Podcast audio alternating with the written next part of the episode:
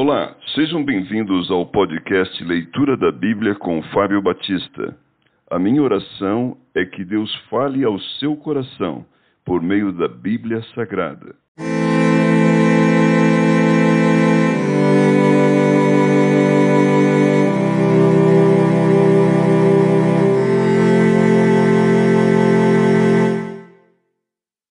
Ezequiel capítulo 17 A parábola das duas águias e da videira. Veio a mim a palavra do Senhor, dizendo: Filho do homem, propõe um enigma e usa de uma parábola para com a casa de Israel, e dize: Assim diz o Senhor Deus: Uma grande águia de grandes asas, de comprida plumagem, farta de penas de várias cores, veio ao Líbano e levou a ponta de um cedro Arrancou a ponta mais alta dos seus ramos e a levou para uma terra de negociantes. Na cidade de mercadores a deixou. Tomou muda da terra e a plantou num campo fértil.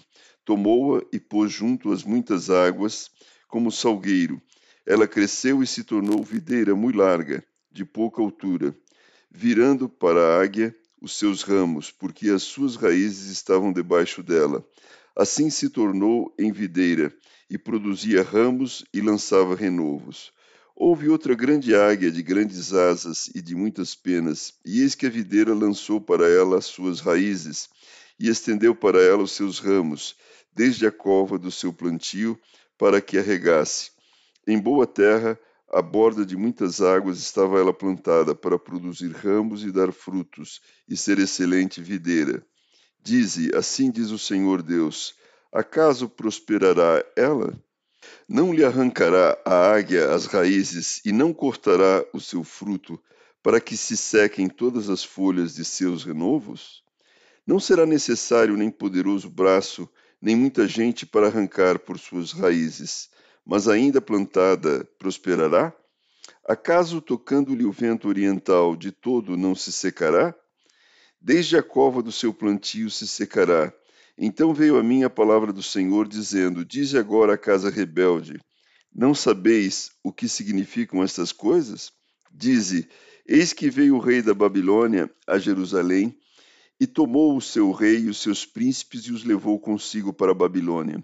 Tomou um da estirpe real e fez aliança com ele. Também tomou dele juramento levou os poderosos da terra para que o reino ficasse humilhado e não se levantasse, mas guardando a sua aliança pudesse subsistir. Mas ele se rebelou contra o rei da Babilônia, enviando os seus mensageiros ao Egito, para que se lhe mandassem cavalos e muita gente. Prosperará? Escapará aquele que faz tais coisas? Violará a aliança e escapará? Tão certo como eu vivo, diz o Senhor Deus, no lugar em que habita o rei que o fez reinar, cujo juramento desprezou e cuja aliança violou, sim, junto dele, no meio da Babilônia, será morto. Faraó, nem com grande exército, nem com numerosa companhia o ajudará na guerra, levantando tranqueiras e edificando baluartes para destruir muitas vidas. Pois desprezou o juramento, violando a aliança feita com aperto de mão, e praticou todas essas coisas, por isso não escapará. Portanto, assim diz o Senhor Deus: tão certo como eu vivo, o meu juramento que desprezou e a minha aliança que violou, isso farei recair sobre a sua cabeça. Estenderei sobre ele a minha rede e ficará preso no meu laço. Levá-lo-ei à Babilônia e ali entrarei em juízo com ele por causa da rebeldia que praticou contra mim. Todos os seus fugitivos, com todas as suas tropas, cairão à espada, e os que restarem serão espalhados a todos os ventos e sabereis que eu, o Senhor, o disse. Assim diz o Senhor Deus: também eu tomarei a ponta de um cedro e a plantarei. Do principal dos seus ramos cortarei o renovo mais tenro e o plantarei sobre um monte alto e sublime. No monte alto de Israel o plantarei, e produzirá ramos, dará frutos e se fará cedro excelente. Debaixo dele habitarão animais de toda sorte, e à sombra dos seus ramos se aninharão aves de toda espécie. Saberão todas as árvores do campo que eu, o Senhor, abati a árvore alta, elevei a baixa, sequei a árvore verde e fiz reverdecer a seca. Eu, o Senhor, o disse e o fiz.